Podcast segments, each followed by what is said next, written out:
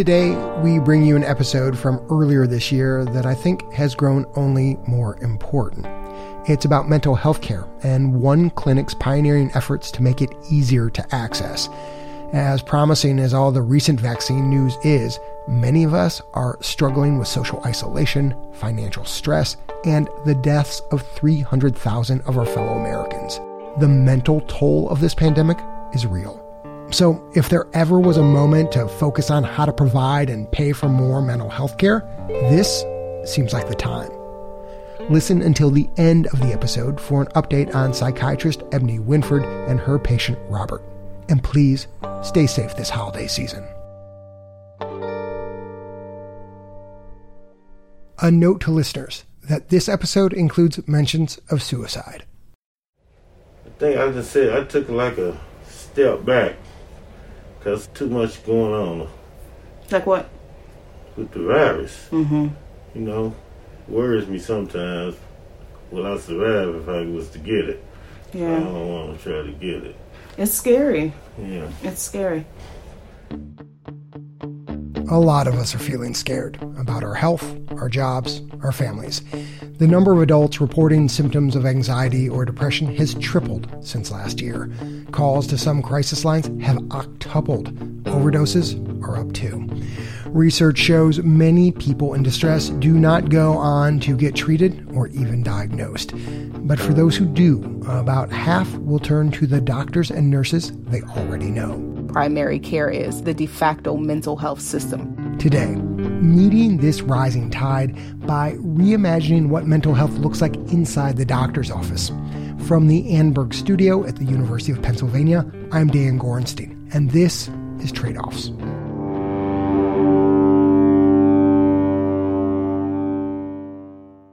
It may sound strange to put much faith in primary care to meet our mental health needs.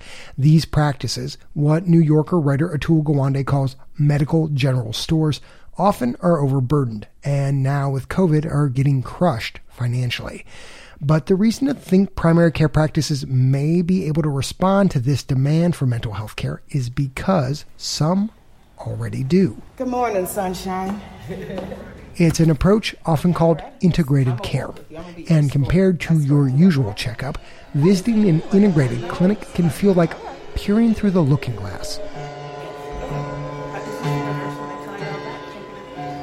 Doing things a little bit differently today. I'm recording our, our patient's journey through the clinic. So if you could This is East Knox, one of the 24 primary care clinics run by Cherokee Health Systems, a large safety net provider in eastern Tennessee.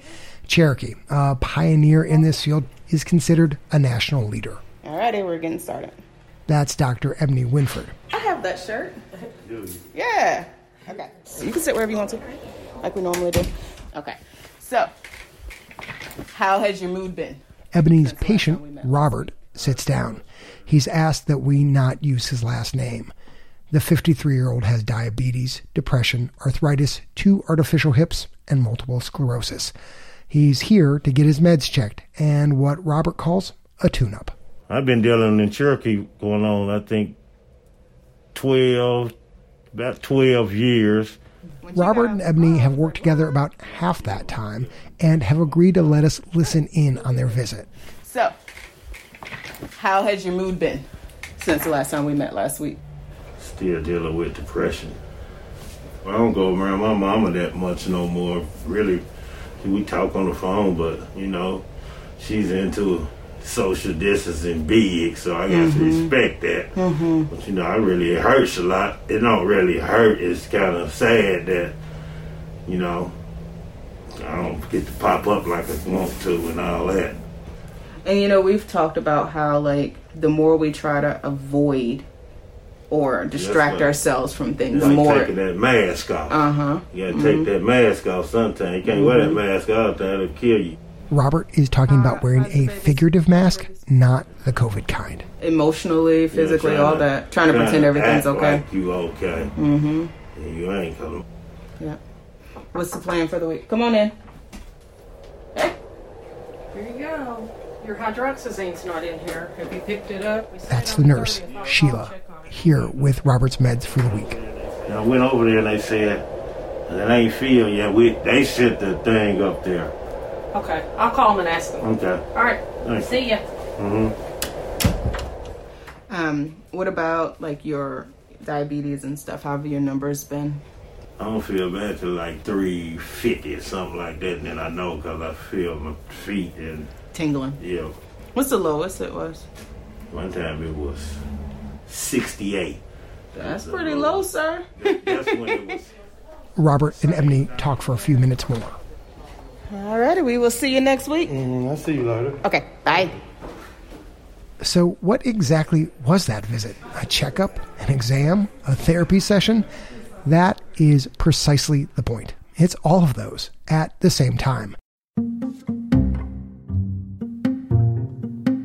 What we just heard is integrated care in action, and many see it as critical to meeting the needs of this moment. Needs that people like Dr. Parinda Khatri, Cherokee's chief clinical officer, don't think we can meet just doing things the old way. In many cases, people stay in therapy for years and years, and it can be useful for a lot of people. But we also have to recognize that there are many people suffering, and they don't necessarily want this traditional specialty therapy model.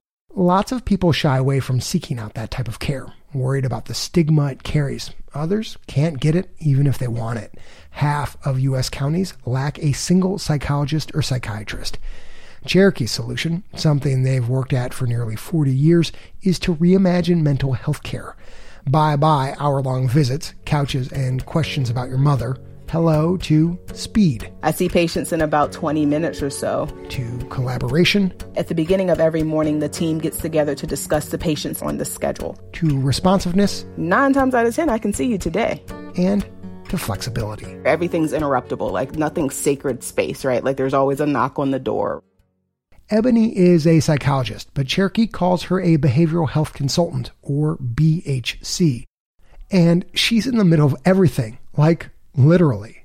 The interesting part about where my office is is that it's smack dab between a series of exam rooms, medical exam rooms. So my office wall is shared with an exam room. Directly in front of me are one, two, three, four exam rooms there. There's an analogy Ebony likes to use to explain the difference between what she does at Cherokee and what her colleagues do in traditional therapy. For people I train, I usually liken it to firefighter versus arson investigator.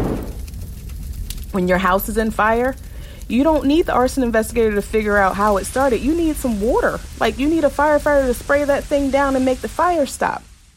I'm not going to come in as an arson investigator in a primary care exam room. I'm going to come in with my water hose and say, all right, you're in crisis or you're just having a bad day. Let's make a plan and we can go deeper if we need to. A lot of us could benefit from a firefighter right about now. Parents and kids stressed about the fall, seniors grappling with isolation, millions out of work, worried about making rent. An important part of Ebony's job is teaching people how to put out these fires for themselves, like an exercise she uses to help Robert and her other patients fend off negative thoughts like, I'm a failure or I'm dumb, a concept called defusion. It's this idea that we think that our thoughts are reality just because our brain created them. And I have him repeat to himself, I'm a lemon. I'm a lemon. I'm a lemon. I don't care how many times you try to convince me you're a lemon, you will never become a lemon, even though your brain made the thought that you're a lemon. And he'll come back and tell you, he was like, man, I was starting to think this, and I was like, ain't a lemon. you know, and I'm like, no, you're not a lemon. Good job. Whatever that thought was, it's not true just because you had it. This all is Cherokee's version of integrated care. The work goes by lots of names and comes in many flavors. One of the most popular alternatives, called collaborative care, has produced the lion's share of evidence on integration, with more than 80 randomized trials. The bottom line integrated care works. Its greatest impact is on patients with both mental and medical illnesses. Ebony and Robert have seen that firsthand. All these years we've worked together, we've always had this pattern. When your mood is down, what gets down? Diabetes go up and mood swings and just just feel like uh, mush. This may sound obvious, but mental and physical well-being are intertwined, and research shows that mental health problems can make physical ones much harder and more expensive to manage. And that is why integrated care has been shown to improve health for patients like Robert and cut costs. The actuarial firm Milliman estimates that integrating care for patients with both medical and mental illnesses around the country could save between 40 and 70 billion dollars in spending every year.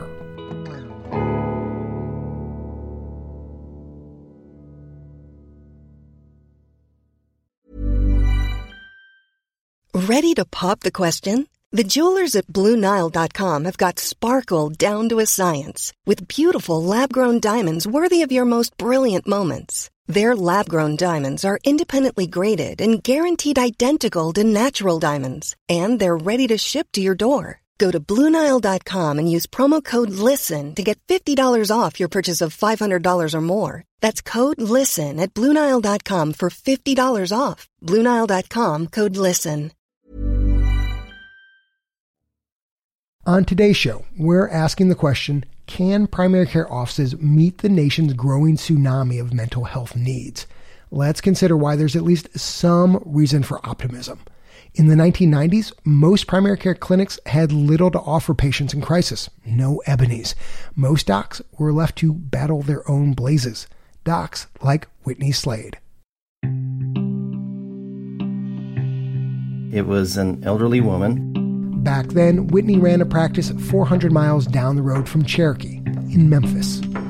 She literally pulled a gun out, um, pointed it at herself, pulled the trigger, The chamber was empty.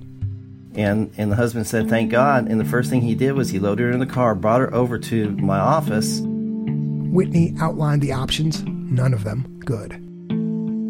Basically, all we could do was, you know, call an ambulance, which they didn't want to do. They did, they didn't want the embarrassment of, of an ambulance, you know, coming to get her or having the police take her away. He could prescribe antidepressants, but he knew those could make things worse. So, you know, what, what I ended up saying is, you know, I, I don't have anybody that I can call for you right now. So I'm basically going to have to take my finger and point, you know, the psychiatric hospitals that way. I hope you get admitted. The psychiatric hospital eventually admitted Whitney's patient, but in the middle of her crisis, the healthcare system came up short. 20 years later, the episode still haunts Whitney. It makes me feel like a failure uh, because the best I could do was listen to this extremely dramatic story that was upending this family um, and say, I'm sorry, Cases like this, where patients get rushed or referred to long waitlists, still happen all around the country, but they're less common. Since the 1990s, more practices have embedded firefighters like Ebony, and earlier this year, even Whitney's office added one. To me, it's like a sigh of relief knowing that behavioral health is there. It's it's uh, night and day.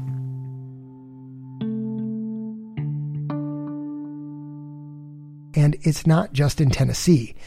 University of Massachusetts psychologist Sandy Blount says you find at least some practices marrying medical and mental health care in every single state in the country. Today, federal health officials back the idea with hundreds of millions in grants, and so do major professional groups like the American Medical Association. I mean, this is the most conservative, biggest medical outfit out there. And they're talking to people about how to run their practices. And behavioral health is a part of it. And that, says Sandy, is a very different conversation than back in the 90s when blazes like Whitney's were burning. The message then was why you should do it. Now we're really talking about how you should do it. how you should do it. In some ways, that's a much harder conversation. Today, a little less than half, 44% of practices, have at least a behavioral health provider on site, according to a study published earlier this year. Most experts suspect a much smaller fraction offer truly blended care, the kind backed by all the evidence. To understand why integration has not spread further faster, it helps to trace Cherokee's nearly 40 year journey. First, there was the matter of finding all those firefighters. If you look at our workforce and you look at our training programs, people are to a large extent still trained in silos. When Parinda joined Cherokee, she remembers how often they'd strike out and end up with providers who just didn't get primary care. So, about 17 years ago, we started a psychology internship program. We started a postdoctoral fellowship program. We've started working with medical residents because we recognize we're not going to naturally get the workforce that we need. We have to help grow the workforce that we need. That postdoctoral fellowship program is what drew Ebony to Cherokee. And once she got there, she says she had to adjust. I had to learn the primary care workflow. And that's a huge, huge, huge growing curve because primary care is fast paced. So I shadow medical providers, just learning how do they ask questions? When do they tag in a behavioral health provider? How quickly or how slowly do they move? Like that tells me where I need to be. Training programs have started to adapt. About half of the nation's psychology programs offer students some exposure to primary care, and there are a few dozen fellowships. For physicians, the majority of family medicine residents do some training in integrated care clinics. But even if every program embraced integrated care, Sandy says we'd still come up short. We're never going to meet the need with doctoral psychologists or clinical social workers or marriage and family therapy clinicians. To have any kind of shot at meeting this moment, experts say we need to think more broadly about who can do this work. Some places, even Cherokee, are adding new kinds of team members, like community health workers and peer specialists. Others are giving new skills to the workers they already have. Navigators, community health workers, case managers, all of these folks who are not clinicians but have extended contact with the patient. They can learn to use language that will activate patients to take better care of their health. It's an idea that other countries, often out of necessity, have embraced. That with the right training and supervision, people with less formal education can still have a big impact.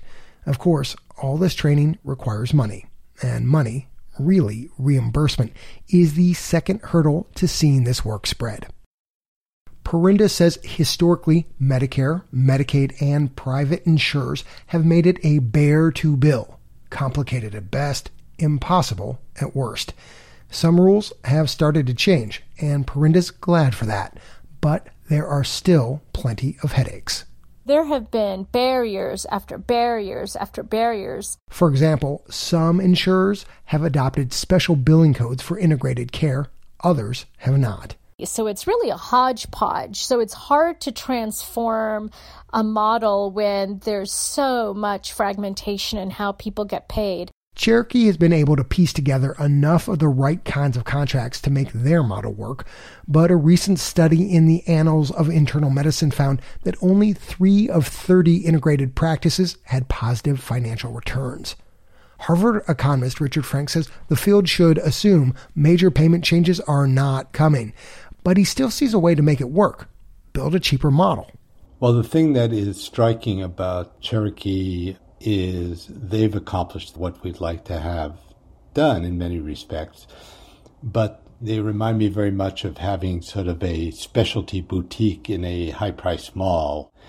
And that's not the same thing as being able to go and get comparable services or similar services at a Walmart. Here's one expensive part of this work all the back end functions hiring and training new staff, reconfiguring health records, doing battle with those billing offices. Richard says he's excited about a new crop of private companies that remotely rent the services and even staff required, especially for smaller, more rural practices.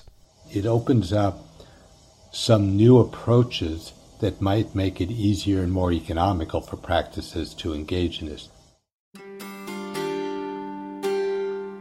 With COVID raging and mental health needs soaring, the case for scaling integrated care has never seemed clearer. So, what's it going to take to spur more action? Some advocates think stories are the best bet. I think everybody just needs to meet Robert. And once they hear Robert's story, they're like, oh, yeah, I want to do that. When you say they need to meet Robert, they need to know Robert's story. What is Robert's story? He was a person whose house was ablaze, and he walked out of the fire with just a few burns. Robert's had his share of fires, but one that stands out happened in 2018. Ebony had been working with Robert on and off when he needed it for a few years by then. She'd gotten to know him and his conditions well. Like clockwork. And the telltale sign that his depression was flaring up. If Robert misses an appointment, that's when we know something's wrong. So that winter, when Robert missed three appointments in a row, fire alarms started clanging in Ebony's head. I knew Robert had had suicidal ideation before, and I knew that Robert had attempted suicide before. In fact, that's how Robert and I first met. Um, he had overdosed on a bottle of, of medications, and that's where my mind was going. And Robert's mind was heading there too, especially on nights when he drank too much. Because I was really depressed, just sitting at home crying, and I was mad at people trying to when you when you in depression, you get mad at people even trying to help you, because you get to being so used to being depressed that you don't really want to come out. You want to be depressed. I was one click away from pushing the real button, and that's button of no return. We're all very, very, very worried, and um, we had sent letters. We had called people we thought to call, and finally, I said, "You know what? I'm calling his mom." They done ratted me out to my damn mama. We did snitch. Yeah. No shame. We snitched. And I told mom, I said, um, he doesn't even have to call. Just tell him to show up. Two days later, he did just that. I knew I had to come back in. I had to come. It was just fighting the progress. Ebony's glad she knew the signs and acted on them when she did but she's even more glad to see the progress Robert's made since then, using his tools to spot sparks and snuff them out. Sometimes I get down and depressed again, and I call Ebony and tell her, no, I need a tune up. You come in and get me a tune up. He's good about recognizing when that cycle's starting again. And I think that helps prevent these infernos. So if he you know, if the bush outside the house burned, he's like, oops, before this burns my house, let me go get some water. And I think he's learned that about himself. He's so confident, so convinced now, says Ebony, that he's become a sort of neighborhood Smokey Bear, preaching to all his friends and family, letting them know that they too can prevent a fire if they just get some primary care. I try to take what I learned here and help other people with it, you know you, you really need help. That's what I tell them. And if you tell them enough times, Roberts learned eventually people might just hear you. People like his girlfriend, who he brought to the visit today. Been trying to get her down here for a long time. She finally decided to come today. one by one, house by house. That's the only way Robert sees to save the whole forest. That's the only way you go bring about change. People stop and pay attention when he tells them to beware, cause everybody knows that he's the fire preventing bear. We caught up with Ebony on December 11th, about five months after we last spoke with her. She says Robert is doing well, both physically and mentally, doing one of the things that he likes best volunteering, helping out at a local food pantry. As for Ebony, she's stressed. Cherokee has relied on certain waivers to fund telephone visits for their many patients who don't have the data plans or internet speeds needed for video visits, and those waivers could expire soon. In person visits are tough in Knox County, where Ebony practices, with the COVID positivity rate hovering around 25%. So Ebony and her colleagues are scrambling. From iPads to Wi Fi hotspots, she says even their backup plans have backup plans. Whatever it takes, Ebony says stopping services is not an option. I'm Dan Gorenstein, and this is Trade Offs.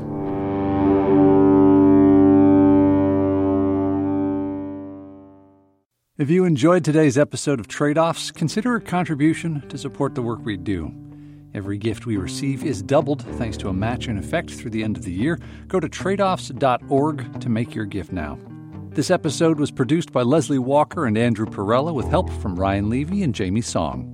The Trade Offs theme song was composed by Ty Sitterman, with additional music this episode from Eddy Arnold and the U.S. Forest Service, Oliver Wallace, Checky Brown, Silicone Transmitter, White Wolf, and Blue Dot Sessions. This episode was produced as part of a series on health workforce issues funded by the California Healthcare Foundation. Additional thanks to Ben Miller, Denise Ordway, and Journalists Resource at Harvard's Shorenstein Center on Media, Politics, and Public Policy. Phoebe Wallace, Peggy Chen, Garrett Moran, Judy Jones, Sarah Farley, Kathy Gruss, Kathy Grew, Doug Tynan, Alex Ross, Scott Kodish, Diane Powers, Heather Klasaritz, Kyle Grazier, Angela Beck, Greg Simon, and the Trade Offs Advisory Board. Thanks also to all our listeners who helped to support our work, including Margot Sanger Katz and Almeda Russell. Trade Offs is supported in part by the California Healthcare Foundation, Arnold Ventures, and the Robert Wood Johnson Foundation. Additional support from the Leonard Davis Institute of Health Economics and the Center for Public Health Initiatives at the University of Pennsylvania. The views expressed in this episode are those of the individuals and not those of Trade Off's staff, advisors, or funders.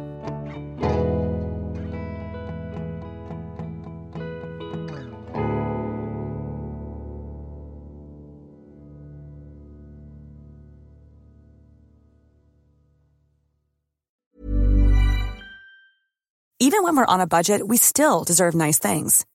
Quince is a place to scoop up stunning high end goods for 50 to 80% less than similar brands. They have buttery soft cashmere sweaters starting at $50, luxurious Italian leather bags, and so much more. Plus, Quince only works with factories that use safe, ethical, and responsible manufacturing. Get the high-end goods you'll love without the high price tag with Quince. Go to quince.com/style for free shipping and 365-day returns.